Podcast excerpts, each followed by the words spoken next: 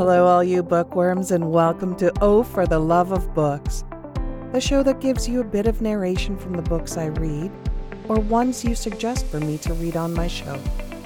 I'm your host, Jessica Vickery, and thank you for joining me on this journey.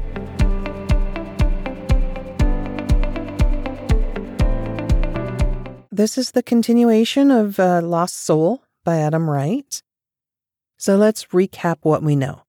Alec is a preternatural investigator. He was moved from his office in Chicago, Illinois to Dearmont, Maine. He works for the Society of Shadows, who has sent him to a place that seems like there's no supernatural occurrences. He was given an assistant Felicity from the head office in London to spy on him, courtesy of his father.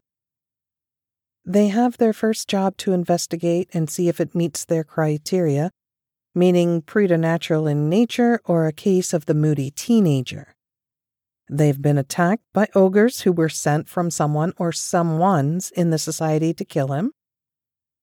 The tattoos on the ogres are from the Society for Protection. And they go and interview Leon Smith about the weekend with James. Leon has a lot to say about it and how weird it was and that he believes James and Sarah found something in the woods and brought it back with them. But they're guarding it with their lives. Leon finds out that Alec and Felicity are preternatural investigators and offers to help them with computer work as Leon's line of work is coding.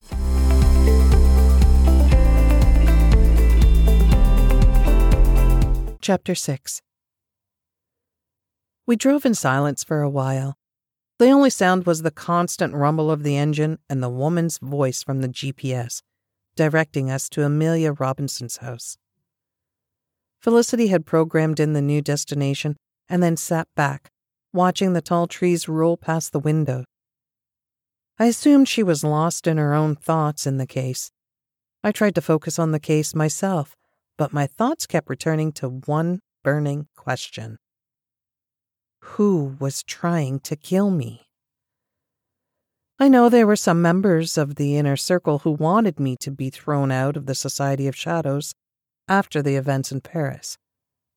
But would any of them go as far as hiring preternatural assassins? It seemed like overkill.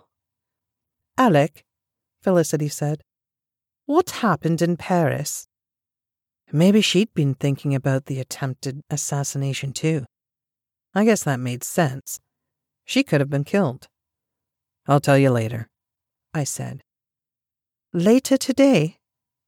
Yeah, sure. I was planning on having a barbecue later in my yard. Why don't you join me and I'll tell you everything? I guess you have the right to know since you got dragged into the attempt on my life. She nodded. Sounds good. I'll bring the beer. Deal. You know my address? Of course. Yeah, of course she did. My father would make sure she was able to keep an eye on me outside of work hours. The society had probably set her up in a house close to mine, maybe even on the same street. So, where do you live? I asked her, trying to sound casual. Felicity grinned. I'm your next door neighbor, Alec. Of course you are, I said. Well, at least you won't have far to come for the barbecue. I wasn't sure what I thought of having my assistant living next door. I like to keep some distance between my personal life and my work life. When I went home from work, at whatever time that might be, I wanted to relax, chill out, and try to forget about work. With Felicity living so close, that might not be possible. Don't worry, Felicity said as if reading my mind. I keep myself to myself and I don't talk shop outside of office hours. Cool, I said noncommittally. The GPS guided us off the highway and along a road that led us to another wall and gate. Unlike Leon Smith's gate, this one was made of wrought iron fashioned into a decorative curved pattern, and beyond it, I could see the driveway leading up to the Robinson house. There was no locking mechanism on the gate, so I opened it and drove up to the house. Where Leon Smith's house had been modern, The Robinsons' place looked like it might have been built in the 19th century and had sections added at later dates. It was traditional in design and seemed to sprawl across the landscape. The grounds around the house were heavily wooded, apart from the front lawn that reached down to the area where a large pond sat beneath a willow tree. I parked the Land Rover near the house and got out. The air held a sharp tang of pine from the woods. The front door opened and Amelia Robinson came out to greet us. She was still wearing the elegant clothes she had worn in the office earlier, but now she had added a pair of sunglasses to her ensemble. Thank you for coming, she said. James hasn't emerged from his room. Would you like to go up and knock on his door? Before we do that, I said, can you show me where he goes at night? Of course. She pointed to the section of the woods around the side of the house. That's where he disappears into the trees. I have no idea where he goes after that. We'll go check that out first, I said. Does James's bedroom window overlook the part of the woods? Amelia glanced towards the house and nodded. Yes, it does. I opened up the back of the Land Rover. If you could just go about your business as usual, Amelia, that would be great. I'm pretty sure James will be coming out of his room shortly. All right, she said, sounding a little confused. I'll go back inside. That would be great, I repeated. She went in through the front door and closed it. I reached into the back of the Land Rover and pulled aside the heavy canvas blanket that covered my equipment. The tools of my trade lay neatly in the trunk. Since I never knew what I was going to be up against, I had everything in here from shovels to dig up coffins, to Ouija boards, to contact lost spirits, to pieces of white chalk for drawing emergency wards and sigils. There was a vampire hunter's kit from Victorian London, plastic bags of salt, and a number of herbal concoctions in various glass jars. There were also a couple of daggers in leather sheaths, a crowbar, and a shotgun. The shotgun shells had silver shot mixed in with normal steel. I took a dagger and fixed it to my belt just in case. At least Felicity would be satisfied that I was now armed. I pulled the bottom of my shirt over the sheath dagger, hiding it. Then I grabbed a shovel, covered over the rest of the equipment with the canvas, and closed the trunk. Are we digging something? Felicity asked, eyeing the shovel in my hand. That's what we want James to think, I said. Come on, let's go for a walk. We sauntered across the sunny lawn, taking our time to get to the edge of the dark woods.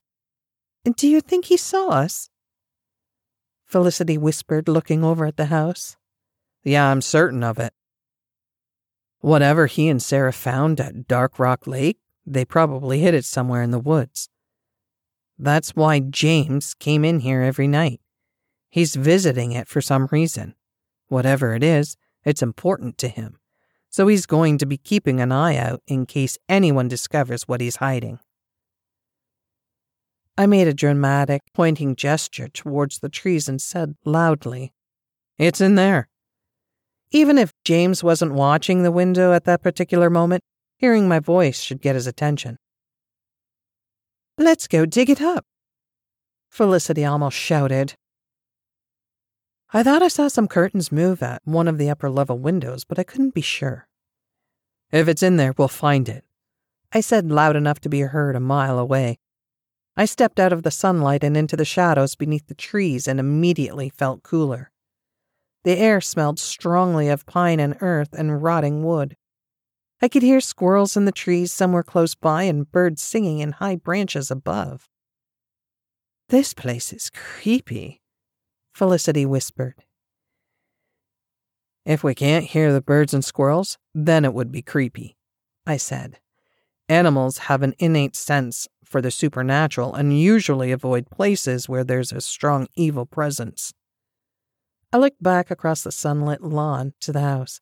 No sign of James. Let's go further in, I said. We might discover what it is that James finds so interesting here. After making our way over fallen branches and roots that rose from the earth like thick tentacles, we found a dirt trail leading deeper into the woods. This looks like it's been here a long time, I said, inspecting the hard packed dirt. I wonder where it leads. Only one way to find out, Felicity said. Following the trail was better than wandering aimlessly in the woods and probably getting lost. So we followed the well trodden path. The trail was only wide enough for one person, so I took lead with Felicity close behind. Keep an eye out for anything strange, I said. Like what? I have no idea. The woods were gloomy and mysterious, even though it was midday. I wondered what this place would be like during the night time. Probably ten times creepier than it was now. I see something ahead, I said. There was a building there through the trees. I was sure of it. I increased my pace, and Felicity did the same to keep up with me. The trail led to a wide clearing. The clearing was ringed with low wrought iron fence that matched the front gate we had driven through earlier. Within the fence, a number of gravestones stood among overgrown grass and brambles. The centerpiece of the graveyard was a tall stone mausoleum. The structure I had seen back on the trail. It was adorned with weeping stone angels, and the name Robinson was engraved above the door. I think we found where James comes at night, I said. Felicity shivered. Now that's creepy.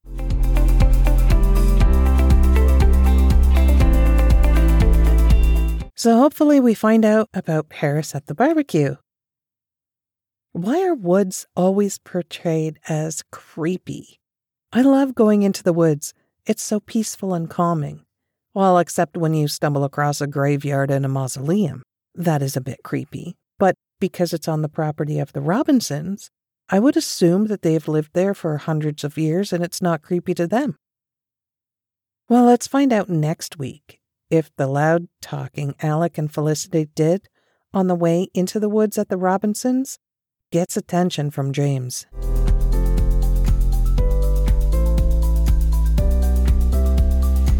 Well, that concludes my episode for today. I want to thank you all for taking the time to listen to me talk. I hope you've enjoyed this episode.